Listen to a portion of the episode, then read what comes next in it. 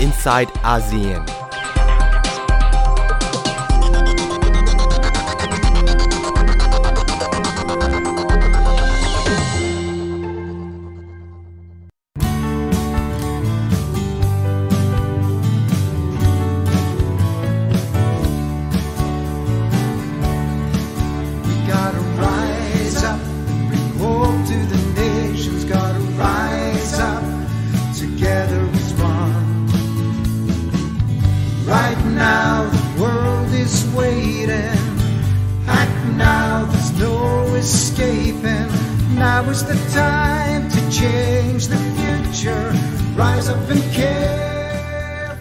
สวัสดีค่ะ ยินดีต้อนรับคุณผู้ฟังเข้าสู่รายการ i n s i ซต์อาเซียน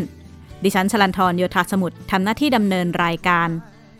สัปดาห์นี้การประชุมสมัชชาประเทศภาคีอนุสัญญาสหประชาชาติว่าด้วยการเปลี่ยนแปลงสภาพภูมิอากาศครั้งที่ 26 หรือว่าเรียกสั้นๆว่าขอบ 26 ก็จบแล้วก็สิ้นสุดลงไปแล้วนะคะ การประชุมครั้งนี้ในช่วงต้นอาทิตย์เนี่ยก็ ในช่วงต้นสัปดาห์แรก ๆ ก็มีการเดินทางมาร่วมจากผู้นำประเทศต่างๆจำนวนมากหนึ่งในนั้นพลเอกประยุทธ์จันโอชานายกรัฐมนตรีของไทย ก็ได้เดินทางไปร่วมประชุมที่กลาสโกสกอตแลนด์ แล้วก็ใช้เวลาราวๆ 4 นาทีนะคะ ขึ้นกล่าวสุนทรพจน์ พูดถึงความสำเร็จของไทยในการทำสัญญาในในการทำตามสัญญาที่จะแก้ปัญหา การเปลี่ยนแปลงสภาพภูมิอากาศพร้อมประกาศให้นานาชาติ ร่วมกันแก้ไขปัญหาการเปลี่ยนแปลงสภาพภูมิอากาศของโลก ท่าทีนายกรัฐมนตรีที่ขึ้นกล่าวในเวทีโลกก็ค่อนข้างขึงขังนะคะ ก่อนจะย้ำในช่วงสุดท้ายว่า ไม่มีแผน2ไม่มีโลกใบที่2แต่ว่าหากไปดูสิ่งที่เกิดขึ้นระหว่างการประชุม นานาชาติมีการร่วมแสดงเจตนารมณ์ร่วมลงนามในหลายประเด็น 3 ประเด็นหลักที่ถูกจับตาคือการยุติการทำลายป่า การลดการใช้ถ่านหินรวมไปถึงการลดการใช้ก๊าซมีเทน ซึ่งส่งผลต่อการเปลี่ยนแปลงสภาพภูมิอากาศ แต่ว่า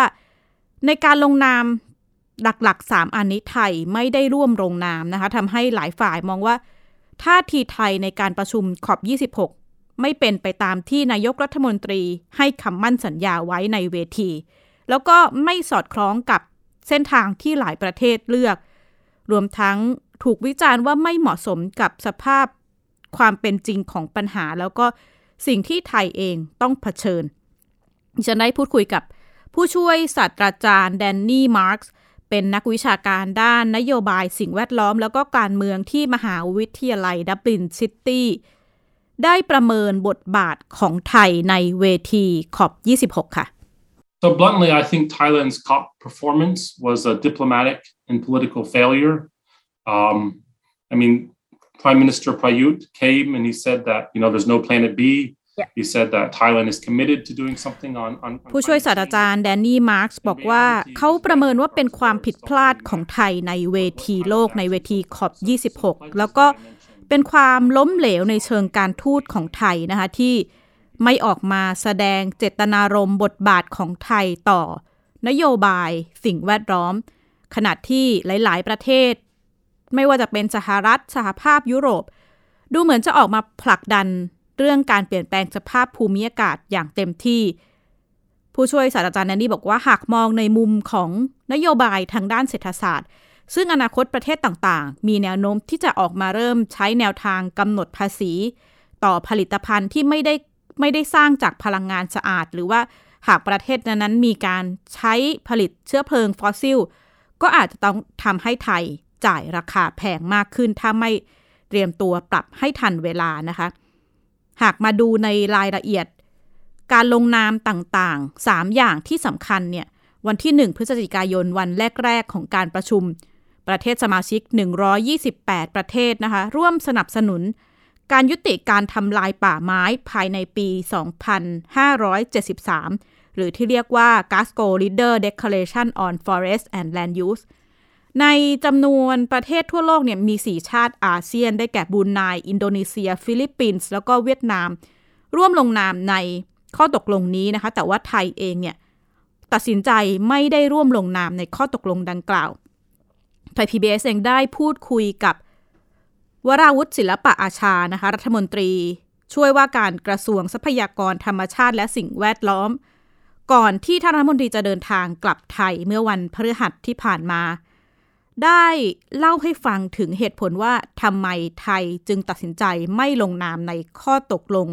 ลดการทำลายป่าค่ะเราเพิ่งมาทราบถึงปฏิญญานี้เนี่ยช่วงระยะเวลาสั้นๆ ก่อนที่จะมีการประชุมขอบ 26 นะครับถ้าเทียบกับ declaration ที่ท่านนายกเนี่ยได้เห็นชอบผ่านผ่านคอรมอหรือว่าได้มีการนำเอาแผนการทำงานของประเทศไทยเนี่ยผ่านคอรมอก่อนที่จะนำเสนอให้กับประเทศต่างๆนั้นเนี่ยคือทุกอย่างที่จะเป็นคำมั่นของประเทศไทยเนี่ยต้องมีโปรโตคอลต้องมีการรับรองก่อน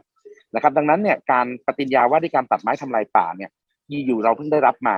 แล้วจะให้ประเทศไทยเนี่ย ไปลงนามโดยปัจจุบันทันด่วนเลยภายในขอบ 26 นั้นเนี่ยคงจะเป็นไปไม่ได้จะไปลงนามอะไรที่มีผลผูกมัดกับประเทศไทยนั้นเนี่ยนะครับเอ่อมันก็จะต้องผ่านสภาบ้าง จะต้องผ่านความเห็นชอบพรมก่อน แต่ในกรณีนี้เนี่ยคงจะไม่ใช้คำว่าประเทศไทยไม่ได้เข้าร่วม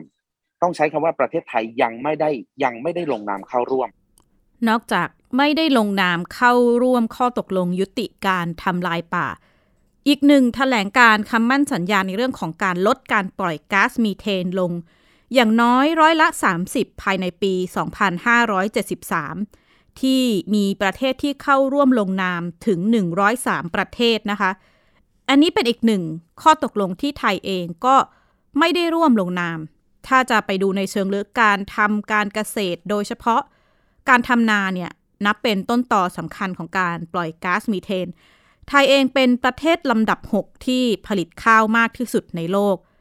การไม่ได้ร่วมลงนามในข้อตกลงกัน ลดการปล่อยก๊าซมีเทนก็ถูกจับตาอย่างมากนะคะ ขณะที่ผู้ผลิตข้าวอันดับต้นๆของโลกไม่ว่าจะเป็นอินโดนีเซียหรือว่าเวียดนาม ซึ่งเป็นผู้ผลิตในอันดับที่ 3 แล้วก็ 5 ของผู้ผลิตข้าวรายใหญ่ของโลกเนี่ยเป็นสองประเทศที่ร่วมลงนามในข้อตกลงนี้ รัฐมนตรีว่าการกระทรวงทรัพยากรธรรมชาติและสิ่งแวดล้อม มองว่าไทยไม่ได้คัดค้านแต่ว่าการที่จะไปร่วมลงนามอาจจะส่งผลกระทบโดยตรงต่อเกษตรกรผู้ปลูกข้าวค่ะ ประเทศไทยของเราเนี่ยปล่อยก๊าซมีเทนเนี่ยหนึ่งใน sector ที่ปล่อยก๊าซมีเทนเยอะที่สุดคือภาคการเกษตรอันนี้ถ้าหากว่าอยู่ๆเนี่ยเราไปเร่งลงนามในปฏิญญาว่าด้วยการลดการปล่อยก๊าซมีเทนเนี่ยเขาบอกเอาไว้ว่าเขาจะ ในปฏิญญาบอกว่าใครก็แล้วแต่ที่ไปลงนามในปฏิญญานี้เนี่ยจะต้องลดการปลดปล่อยก๊าซมีเทนให้ได้สามสิบเปอร์เซ็นต์นับจากวันนี้นะครับภายในปี 2030 ถ้าหากว่าท่านนายกไปลงนาม หรือว่าเห็นชอบในการไปลงนามในปฏิญญานี้เนี่ยแปลว่าเราเนี่ยจะต้องมาบีบพี่น้องเกษตรกรชาวนาของเราเองในการที่จะลดการปลูกข้าวหรือเปลี่ยนวิธีการปลูกข้าว ถามว่าเทคโนโลยีในการที่จะปลูกข้าวแล้วปล่อยก๊าซมีเทนให้น้อยลงมีไหมมี นะครับกำลังอยู่ในขั้นทดลองอยู่จังหวัดสุพรรณเองก็ได้รับการสนับสนุนจากประเทศเยอรมันนะครับเขาเรียกว่าเป็นไรซ์นามาคือการปลูกข้าวที่ใช้น้ำน้อย และลดการปลดปล่อยก๊าซมีเทนแต่ มันยังเป็นแปลงสาธิตอยู่ 6 จังหวัดในประเทศไทย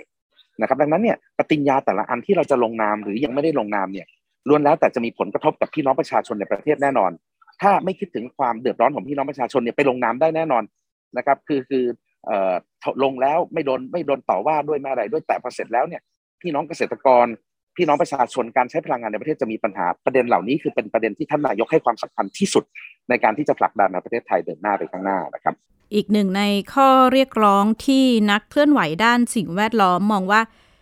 เป็นความสำเร็จส่วนหนึ่งที่เกิดขึ้นในการประชุมขอบ 26 ครั้งนี้นะคะคือการที่ชาติสมาชิกกว่า 40 ประเทศ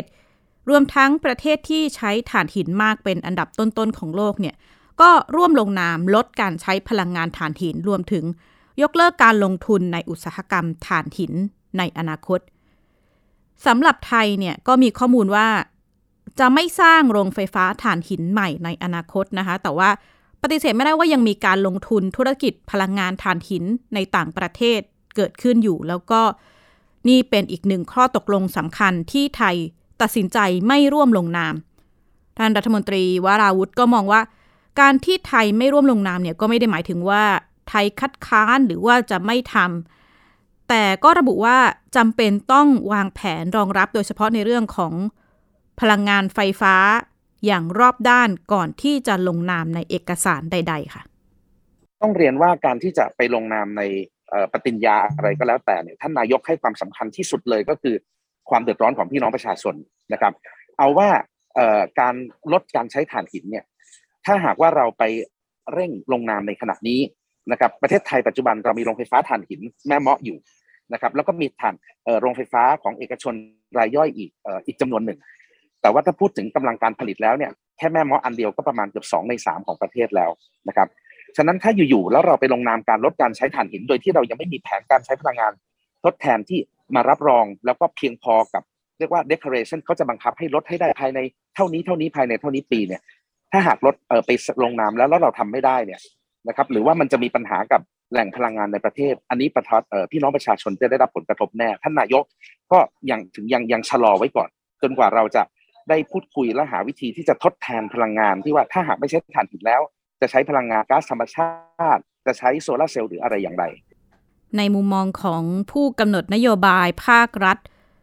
ก็ย้ำนะคะว่าการไปลงนามข้อตกลงใด ๆ ที่มีผลผูกมัดประเทศ ก็จำเป็นต้องพิจารณาอย่างรอบคอบ ขณะที่ฝากนักเคลื่อนไหวด้านสิ่งแวดล้อม กลับมองว่านี่เป็นการเสียโอกาสอย่างมากของไทยในเวทีโลก ที่จะแสดงจุดยืนเป็นผู้นำในภูมิภาคในเรื่องของนโยบายการแก้ปัญหาโลกร้อนหรือการเปลี่ยนแปลงสภาพภูมิอากาศ แต่หนึ่งท่าทีที่เรียกได้ว่าอาจจะสร้างเซอร์ไพรส์ให้กับที่ประชุมขอบ 26 ที่ถูกวิจารณ์ว่า แทบจะไม่มีอะไรเปลี่ยนแปลง แต่ว่าเมื่อช่วงท้ายๆ ของการประชุมจีนและสหรัฐ ออกมาจับมือกันนะคะแถลงการร่วมแก้ปัญหาการเปลี่ยนแปลงสภาพภูมิอากาศ โดยจอห์นเคอรีผู้แทนพิเศษด้านสิ่งแวดล้อมของสหรัฐอเมริกา ประกาศในที่ประชุมขอบ 26 ว่า สหรัฐจะร่วมมือกับจีน สนับสนุนความสำเร็จของการประชุมครั้งนี้ แล้วก็ทั้งสองประเทศ จะร่วมงานกันเพื่อป้องกันไม่ให้อุณหภูมิโลกสูงกว่า 1.5 องศาเซลเซียส ให้เป็นไปตามข้อตกลงปารีส ด้านหัวหน้าคณะผู้เจรจาของจีน ก็ออกมาแถลงการณ์ไปในทิศทางเดียวกันนะคะว่า จีนเองจะยกระดับความร่วมมือด้านสิ่งแวดล้อมกับสหรัฐ โดยเฉพาะอย่างยิ่งการลดการปล่อยก๊าซมีเทน การหยุดการทำลายป่าไม้ ขณะที่ความร่วมมือของทั้งสองประเทศ ก็ทำให้หลาย ๆ ประเทศ ยินดีแล้วก็ค่อนข้างเซอร์ไพรส์เนื่องจากที่ผ่านมาก็เห็นภาพ จีนสหรัฐปะทะกันในหลาย ๆ เรื่องนะคะ แต่ว่าการออกมาจับมือร่วมกันของสองประเทศ ที่เป็นประเทศอันดับหนึ่งและอันดับสองในการปล่อยก๊าซเรือนกระจกมากที่สุดเนี่ยผู้ วิเคราะห์ก็บอกว่าเห็นจะได้เห็นท่าทีว่าสองประเทศพร้อมที่จะก้าวข้ามความขัดแย้ง แล้วก็ร่วมมือกันแก้ปัญหาการเปลี่ยนแปลงสภาพภูมิอากาศของโลก อีกด้านเราก็เริ่มเห็นการเคลื่อนไหวทางการเมืองที่สำคัญของจีนนะคะ เมื่อพรรคคอมมิวนิสต์จีน ช่วงปลายสัปดาห์ที่ผ่านมานี้ ผ่านมติครั้งสำคัญของประวัติศาสตร์ ซึ่งจะช่วยเสริมสถานะ ทางการของประธานาธิบดีสีจิ้นผิง ให้เข้มแข็งขึ้นแล้วก็มองว่าจะถูกยกไปเทียบเท่ากับบุคคลสำคัญในอดีตของพรรคคอมมิวนิสต์จีนอย่างเหมาเจ๋อตุง แล้วก็เติงเสี่ยวผิง คุณพงษทัศน์สุขพงศ์วิเคราะห์เรื่องนี้ค่ะ พูดถึงเรื่องของการประชุมคณะกรรมการกลางพรรคคอมมิวนิสต์หลายคนอาจจะไม่ได้ให้ความสำคัญมากเท่าไหร่ แต่ว่าแน่นอนครับปีนี้สิ่งที่สื่อหลายสำนักทั่วโลกกำลังจับตามองนั่นก็คือ การออกมติว่าด้วยประวัติศาสตร์แห่งพรรคคอมมิวนิสต์จีน ภาษาอังกฤษอาจจะบอกว่า historical resolution หรือว่า resolution on Chinese Communist Party history นะครับ เอกสารฉบับนี้คืออะไร เอกสารฉบับนี้จะเป็นการทบทวนข้อผิดพลาดของพรรคคอมมิวนิสต์ความสำเร็จด้วยนะครับ แล้วก็จะยกย่องความสำเร็จของผู้นำคนปัจจุบัน เพื่อกรุยทางไปสู่การบริหารประเทศต่อไปในอนาคต มาดูมติว่าด้วยประวัติศาสตร์แห่งพรรคคอมมิวนิสต์จีน จากที่ประชุมคณะกรรมการกลางพรรคคอมมิวนิสต์ที่เพิ่งผ่านพ้นไปนะครับว่าสีจิ้นผิงมีแนวคิดอย่างไรในเรื่องนี้นะครับ ข้อความสาระสำคัญที่ถูกเผยแพร่ออกมาก็คือ ยึดมั่นในทัศนะที่ถูกต้องของประวัติศาสตร์พรรคคอมมิวนิสต์อันนี้เป็นข้อความที่ได้รับการเผยแพร่ออกมาจากสำนักข่าวซินหัวนะครับ ที่ประชุมเนี่ย ยังเรียกร้องให้พรรคคอมมิวนิสต์กองทัพและประชาชนทุกคนรวมกันเป็นหนึ่งเดียว โดยมีประธานาธิบดีสีจิ้นผิง เป็นแกนหลักของพรรคคอมมิวนิสต์ด้วยคำว่าเป็นแกนหลักนี่ไม่ใช่คำใหม่นะครับ ถ้าย้อนกลับไปเมื่อปี 2016ทางพรรคคอมมิวนิสต์จีนก็เคยประกาศให้สีจิ้นผิงมีสถานะเป็นแกนหลักของพรรคมาแล้วครับ นอกจากนี้ก็ยังบรรจุแนวคิดของผู้นำจีนคนปัจจุบันลงในธรรมนูญของพรรคคอมมิวนิสต์อีกหนึ่งปีต่อมาด้วยคำว่าแกนหลักเนี่ยยามปกติจะสงวนไว้ใช้สำหรับเหมาเจ๋อตงเติ้งเสี่ยวผิงเท่านั้นนะครับ ถ้าเรามาถอดนัยยะจากข้อความเมื่อสักครู่นี้ที่ผมอ่านให้คุณผู้ชมฟัง คือการพูดถึงศตวรรษแห่งความสำเร็จ อาจจะไม่ได้วิจารณ์ความล้มเหลวของพรรคอันนี้เป็นมุมมองของนักวิชาการนะครับซึ่งการกล่าวถึงศตวรรษแห่งความสำเร็จก็อาจจะทำให้ผู้นำจีนจะต้องเมินเฉยต่อเหตุการณ์บางอย่างไป เช่นอะไรครับ เช่น การปฏิวัติวัฒนธรรม และการสังหารหมู่ที่จตุรัสเทียนอันเหมินซึ่งถือเป็นรอยด่างในประวัติศาสตร์ของจีนนะครับ ประวัติศาสตร์ 100 ปีของพรรคคอมมิวนิสต์จีน มีผู้นำพรรคคอมมิวนิสต์เพียง 2 คนเท่านั้นนะครับที่เคยออกมตินี้คนแรกก็คือเหมาเจ๋อตงผู้นำรุ่นแรก คนที่ 2 ก็คือเติ้งเสี่ยวผิงผู้นำรุ่นที่2ครับครั้งแรกเมื่อปี 1945 เป็นการทบทวนการล้มลุกคลุกคลานของพรรคคอมมิวนิสต์แล้วก็เชิดชูแนวคิดของเหมาที่นำพาพรรคคอมมิวนิสต์และประเทศให้อยู่รอดมาได้นะครับส่วนครั้งที่ 2 เมื่อปี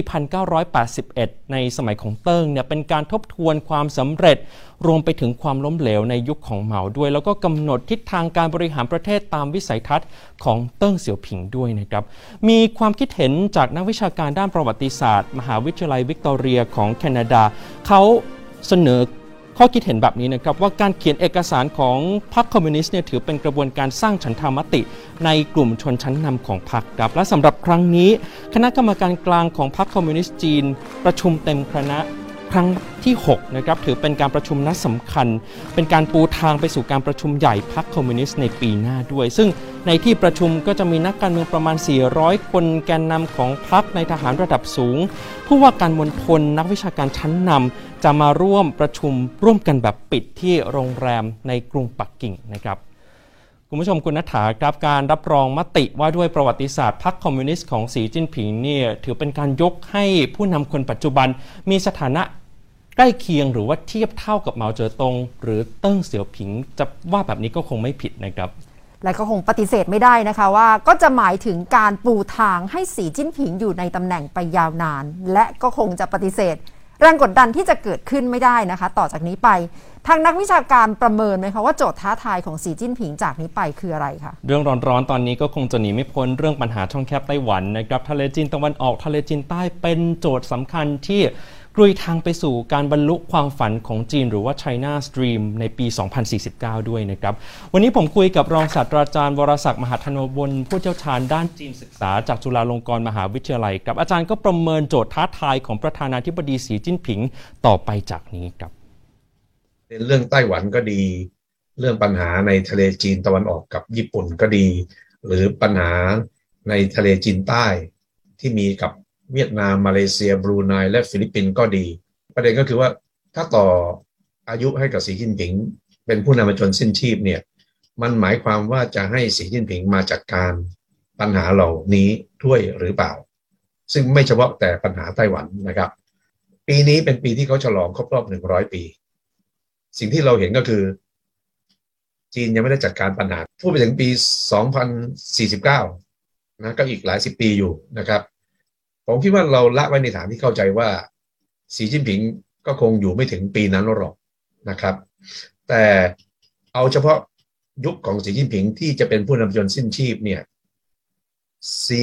สามารถจัดการปัญหาที่เรากำลังคุยกันอยู่ตอนนี้เนี่ยได้สำเร็จในยุคสมัยของเขาจริงหรือ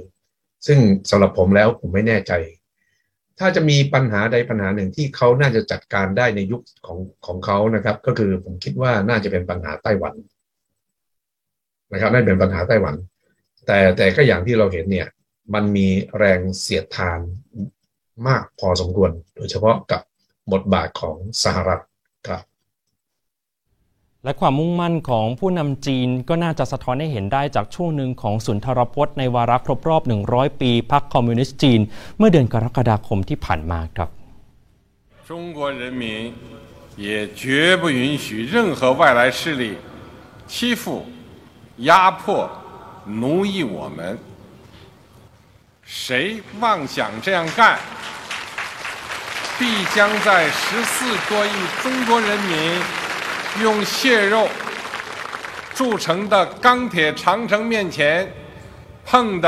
头破血流。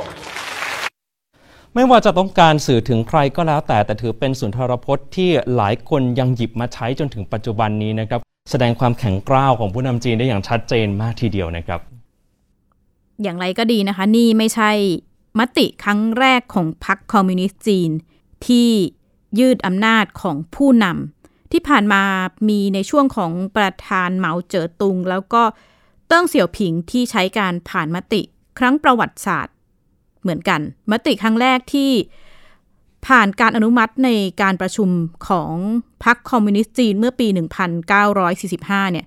ก็ช่วยให้เหมาเจ๋อตุงสามารถร่วมอำนาจเข้าไว้ในตัวเอง เพื่อให้มีอำนาจเต็มที่ในการประกาศก่อตั้งสาธารณรัฐประชาชนจีนในปี 1949 ถัดมาในช่วงสมัยของเติ้งเสี่ยวผิง การเข้าสู่ตำแหน่งผู้นำในปี 1978 ก็ได้มีการเสนอมติสองครั้งนะคะในปี 1981 ซึ่งเป็นการวิพากษ์วิจารณ์ ความผิดพลาดของประธานเหมาในช่วงการปฏิวัติวัฒนธรรม ระหว่างปี 1966 ถึง 1976 ซึ่งส่งผลให้มีผู้คนจำนวนมากล้มตายไปหลายล้านคน เติ้งเสี่ยวผิงยังได้วางรากฐานการปฏิรูปเศรษฐกิจของจีนผ่านมติดังกล่าว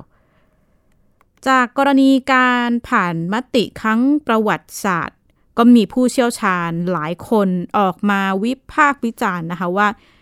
การผ่านมติของสีจิ้นผิงในครั้งนี้จะช่วยทำให้เขาสามารถกลุ่มอำนาจในจีนได้อย่างเหนียวแน่นมากขึ้น หนึ่งในผู้ที่ออกมาให้ความเห็นผ่าน BBC นะคะคือ อดัมนีบรรณาธิการของไชน่านีแกน สื่อที่ทำบทวิเคราะห์เกี่ยวกับสถานการณ์ในจีน ระบุว่าสีจิ้นผิงเองเนี่ยพยายามสร้างตัวเองเป็นวีรบุรุษในเส้นทางของประเทศ เพราะว่าการผลักดันมติครั้งประวัติศาสตร์ครั้งนี้มีสีจิ้นผิงเป็นศูนย์กลาง แล้วก็เป็นการแสดงอำนาจของสีจิ้นผิง ขณะเดียวกันเอกสารฉบับนี้ก็เป็นหนึ่งในเครื่องมือที่สีจิ้นผิงเองจะ ใช้อยู่ในอำนาจต่อไป อีกด้านดรจงชงจาเอียนจากมหาวิทยาลัยแห่งชาติสิงคโปร์ก็ออกมาระบุว่า ความเคลื่อนไหวครั้งล่าสุดนี้จะทำให้สีจิ้นผิงมีบทบาทแตกต่างไปจากอดีตผู้นำจีนคนอื่นๆนะคะ โดยระบุว่าในสมัยของอดีตประธานาธิบดีหูจินเถาแล้วก็เจียงเจ๋อหมินเนี่ยไม่เคยรวบอำนาจไว้อย่างแข็งแกร่งเท่ากับสีจิ้นผิง ดรชงยังระบุว่าจีนอยู่ในจุดที่สามารถมองย้อนกลับไปเห็นถึงการเติบโตอย่างก้าวกระโดด ไม่ว่าจะเป็นด้านเศรษฐกิจทหาร แล้วก็การเมืองระหว่างประเทศรวมถึงการได้รับการยอมรับในฐานะชาติมหาอำนาจของโลก โดยที่พรรคคอมมิวนิสต์แล้วก็บรรดาผู้นำต่างๆ ก็อยู่ในอำนาจโดยที่ไม่มีฝ่ายค้านในประเทศ อย่างไรก็ดีผู้เชี่ยวชาญก็ออกมาระบุว่า การเมืองก็เป็นเรื่องที่พลิกผันได้นะคะ แม้จะมี หลักฐานมากมายว่าสีจิ้นผิงได้กลุ่มอำนาจไว้อย่างเหนียวแน่น แต่ก็ระบุว่าอะไรก็เกิดขึ้นได้ในอนาคต เพราะว่าการเมืองระดับชนชั้นนำของจีน เต็มไปด้วยความลับแล้วก็มีเรื่องราวมากมายที่เรายังไม่รู้ และนี่คือทั้งหมดของ i n s i ซต์อาเซียนสัปดาห์นี้